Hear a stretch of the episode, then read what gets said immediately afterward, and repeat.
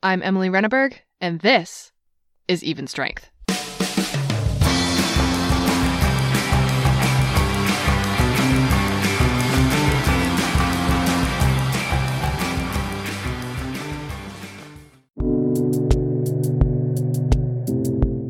Welcome back to the podcast. It's been a while. We're back. We have a great episode lined up for you. Thanks for tuning in. So, if you're a young athlete competing in a sport that's featured in the Olympics, the chances are you've at least had a fleeting thought about trying to compete in the Games on the world stage. But who wouldn't? Millions of people watch the Summer and Winter Olympics, and to represent your country in your sport at the most prestigious athletic event globally is a pretty big deal. But have you ever thought about the odds of making it? And no, I won't make you do math because the team at ASAP Science has already done that for us. So, based on difficulty ratings and averages determined by sports scientists on Winter Olympic events, the most difficult sports are hockey, alpine skiing, speed skating, and figure skating. Most kids are training at elite levels for these sports by age 10, and with Canada's population size compared to much smaller countries, the odds are even lower to be able to make the Olympics in these sports. But that doesn't mean it's entirely impossible. My guest today has beat the odds not only once, but twice to become one of the biggest names in Canadian and even global figure skating. Hi, this is Jamie Salé, World Olympic gold medalist in pairs figure skating. I am now a motivational life coach and a huge advocate for people with intellectual disabilities. Now, Jamie is pretty famous for being involved in what many call Skategate in the 2002 Salt Lake City Games. Without getting into the technical aspect of pair skating scoring at that time, suffice it to say that her and her partner David had skated absolutely flawlessly, and their performance was viewed as a sure bet for them to take home the gold for Canada. After the judges released their scores, the gold went to a Russian pair and caused a massive rift in the skating community. The Russians had made an error in their performance and, by all accounts, should have taken the silver. Instead, Jamie and David were awarded second place. But this was a massive deal. It was quickly determined that there was cheating and that a French judge had been pressured into voting for the Russian pair, regardless of their performance. It was hard. That was really hard. Um, we knew because we'd seen the Russians' marks and we knew they'd made a mistake, or at least at least one big one, and because of their marks reflected that. So when we skated as well as we we did, and we beat them technically, our marks were higher than theirs. Technically, it was in the second mark that we saw number two, the ordinal number two, come up, and we went, "What?" And we were sitting there in immediate shock of like, "What just happened? Like, what is going on?" To going right behind where the athletes go after, and you have to do, you have to face the media, to crying and playing complete victim and feeling sorry for myself and David and. David was much better than I was. I was a puddle I just was like so upset. I couldn't believe what I was experiencing because I thought like after all this hard work, you guys judges, you guys meeting judges, were taking that away from us. Um, to going out on on the podium and, and and and really just keeping my head high and not taking away from the Russians moment. Like it was important that we get out there and we, you know, you don't make a scene. You you they were the winners that night, so you be put your you know hold your head high. That wasn't easy. Um, but I knew that was what was important. You know, everything sort of started to happen where everybody was everybody was upset and there was a lot of talk.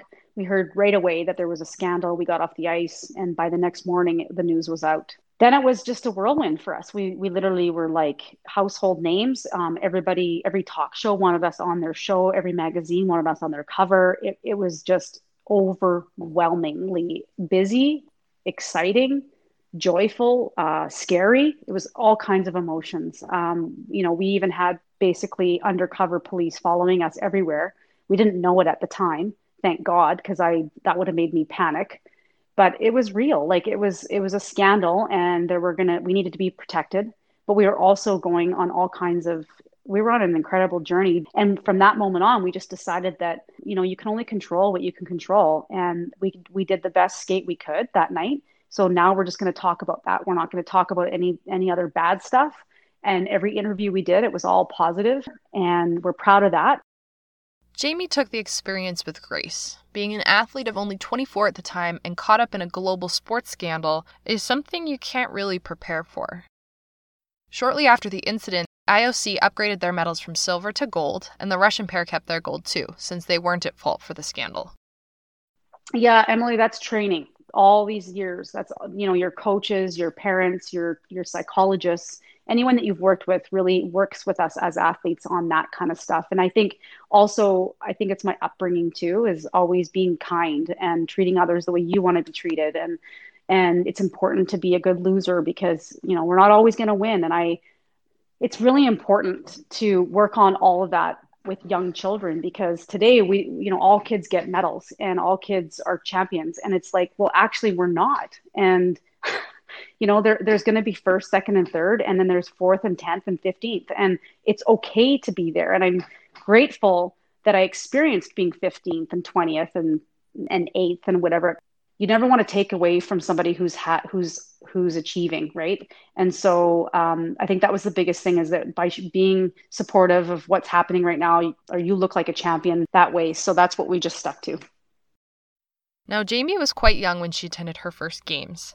At the age of 16 she was in lillehammer for the 1994 olympics well, so my first Olympics was really fun. And I was just like a kid in a candy store. I had big eyes and I was experiencing so many things for me because I'd competed internationally, but I hadn't been to that stage yet at the Olympics. And the Olympics is different because you've got all the top athletes in the world all together, um, not just figure skating. It was so hard to stay focused because being so young and not being the top team in Canada there, I was just there to have a good time and have a good experience.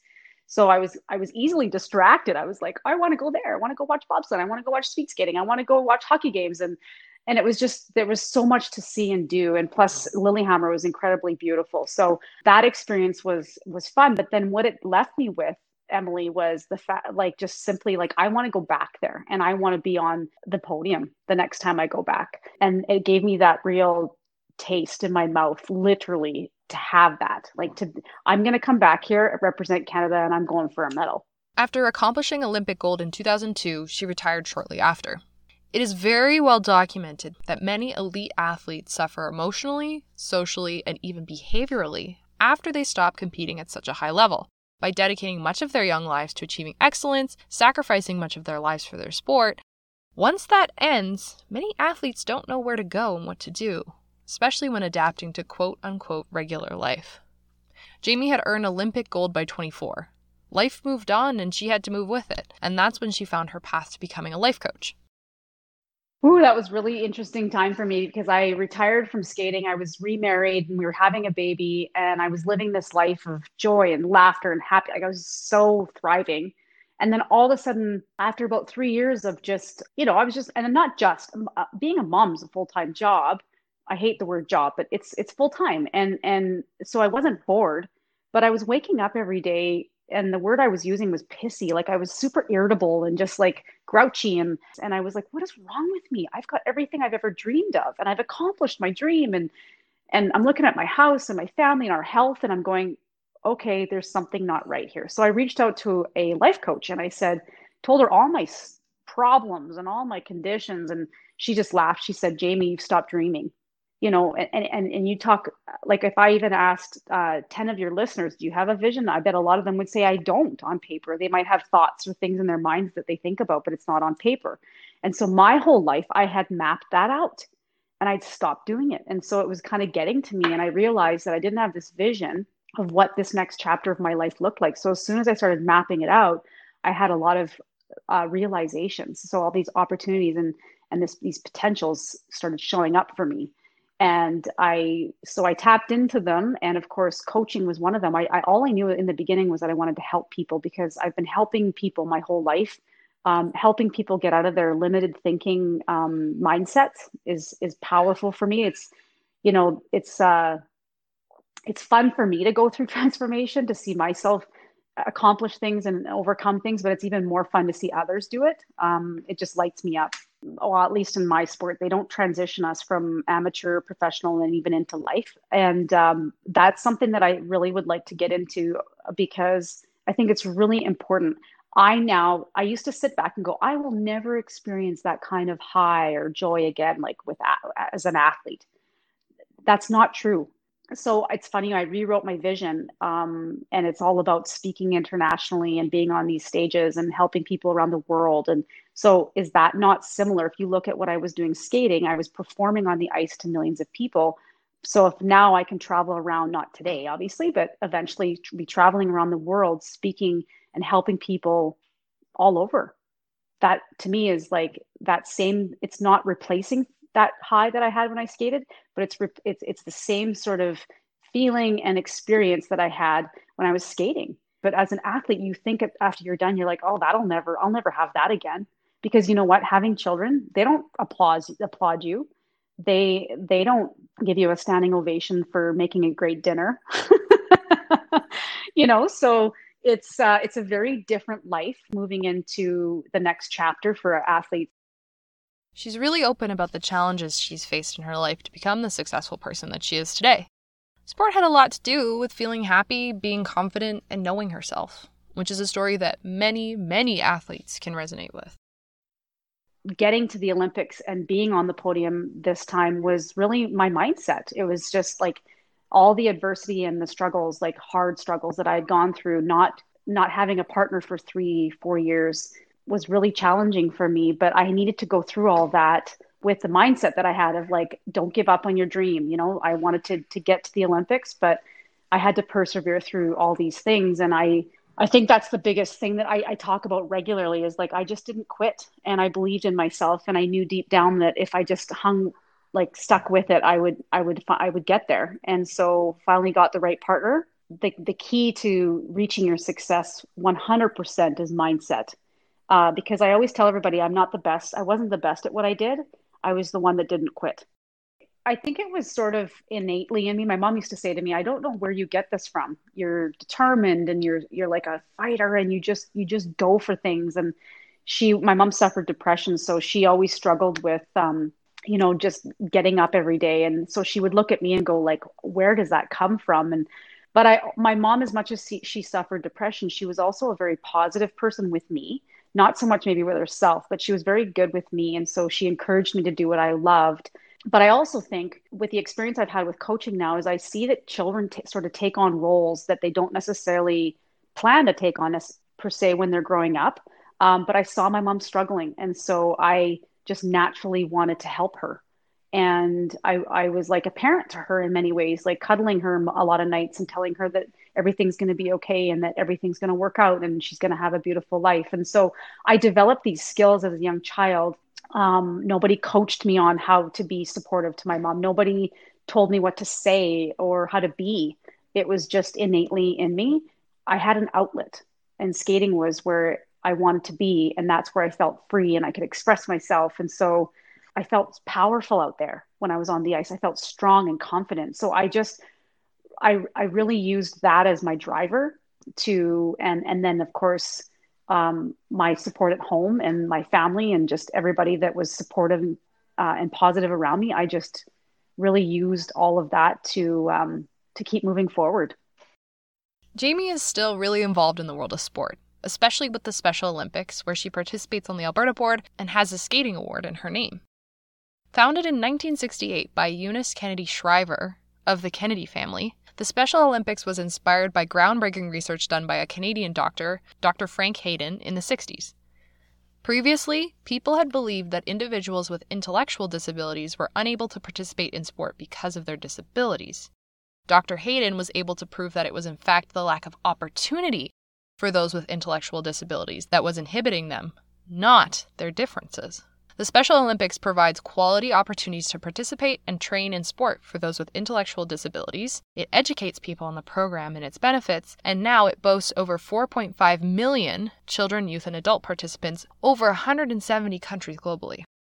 It was about eight years ago when I got invited to my first event here in Edmonton, and I was so excited when I got there. I was just like impressed by the athletes. And I remember leaving there going, okay, I want more of this. The joy they had when they were playing their sports and with each other, it was just so infectious. And I just, I left there and I said, I, I want more of this. And so I got invited to be on the Alberta board at first. And then I moved up to the national board. And now um, I'm not on the national board any longer, but I am staying involved here in Alberta. And I'm it just brings me back to being that kid again when I skated and the pure joy that I had for my sport.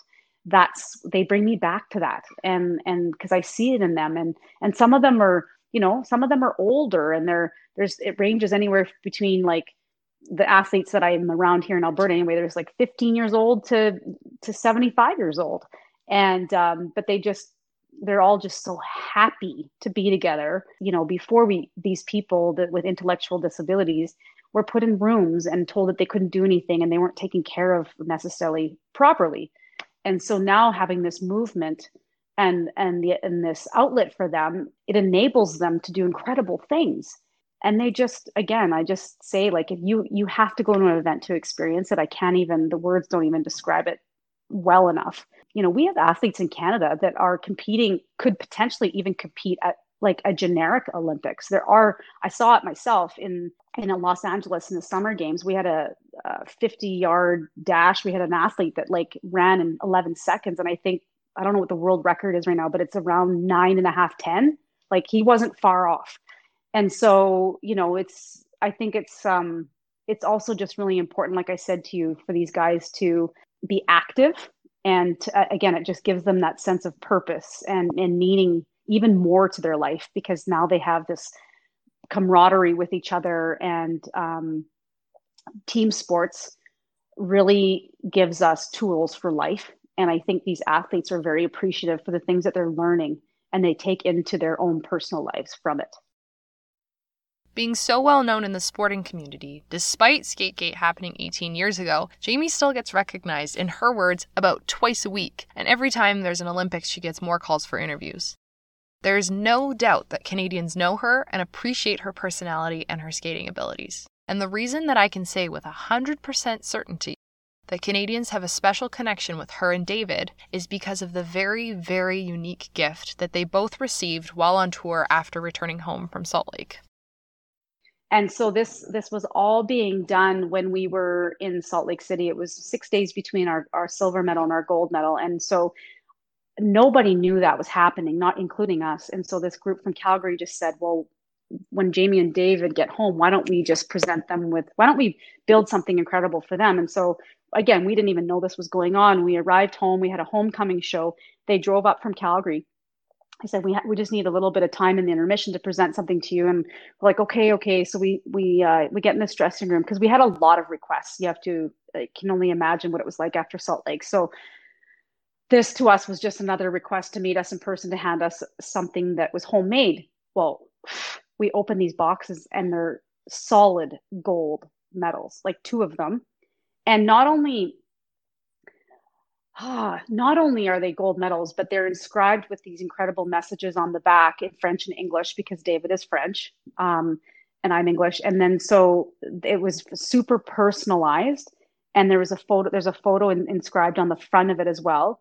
And um, this was the citizens of Canada, not not the government, the citizens of Canada put their own gold jewelry into a pot for them to make us these gold medals.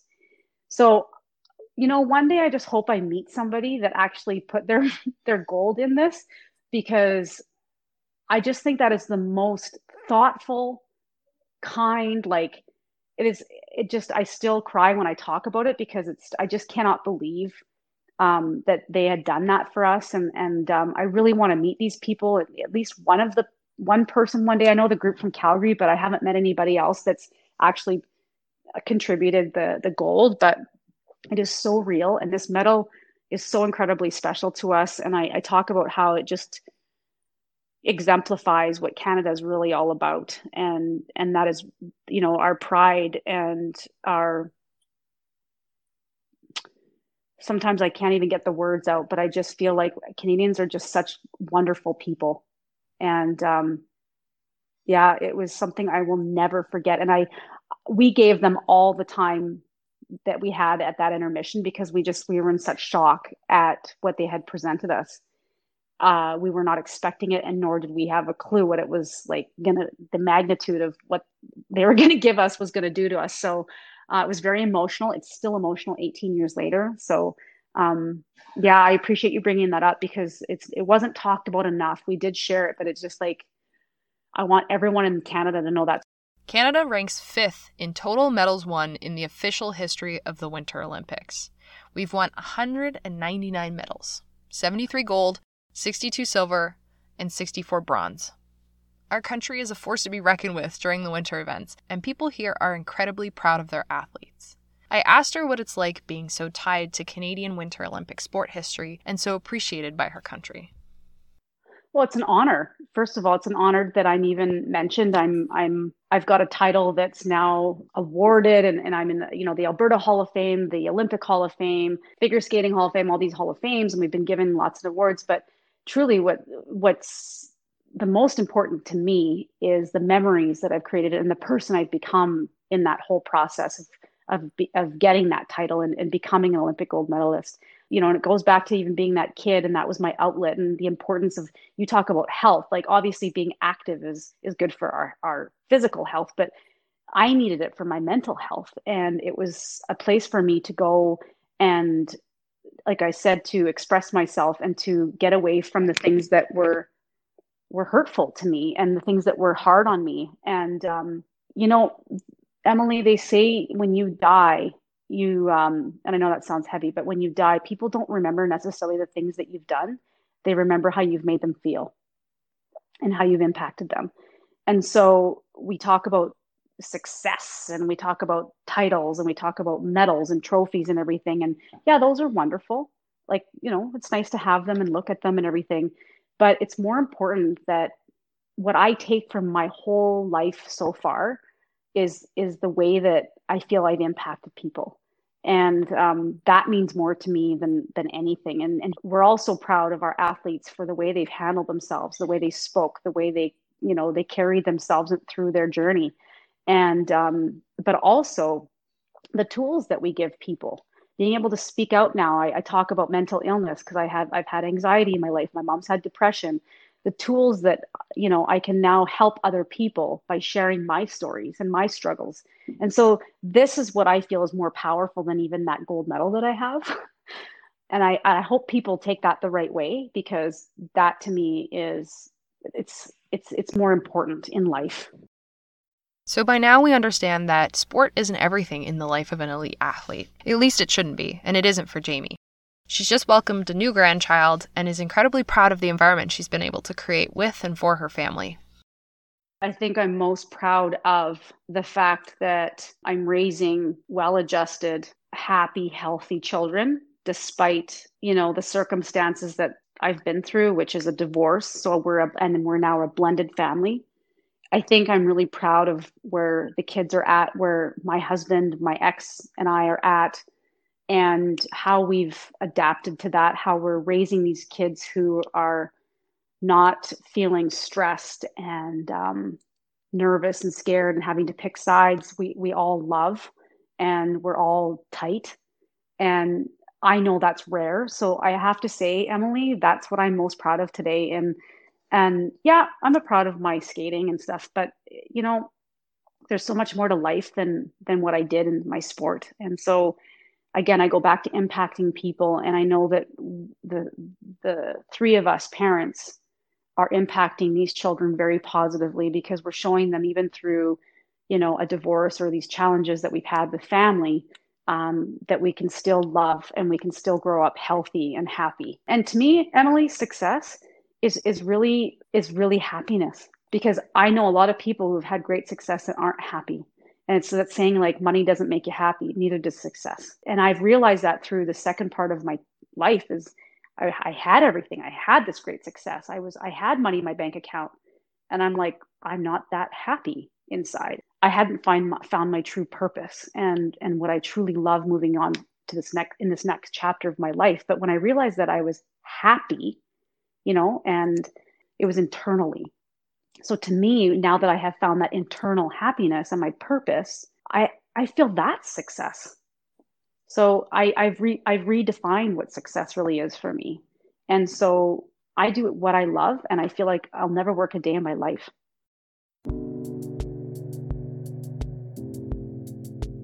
I want to extend a massive thank you to Jamie for being an amazing guest on our podcast this week. Thank you all for tuning in again and keeping up with all the episodes. You can find out content updates on Instagram and Twitter as usual at Even Strength Pod. We will be releasing more interviews, so stay tuned and get excited for more content. Until next time, take care.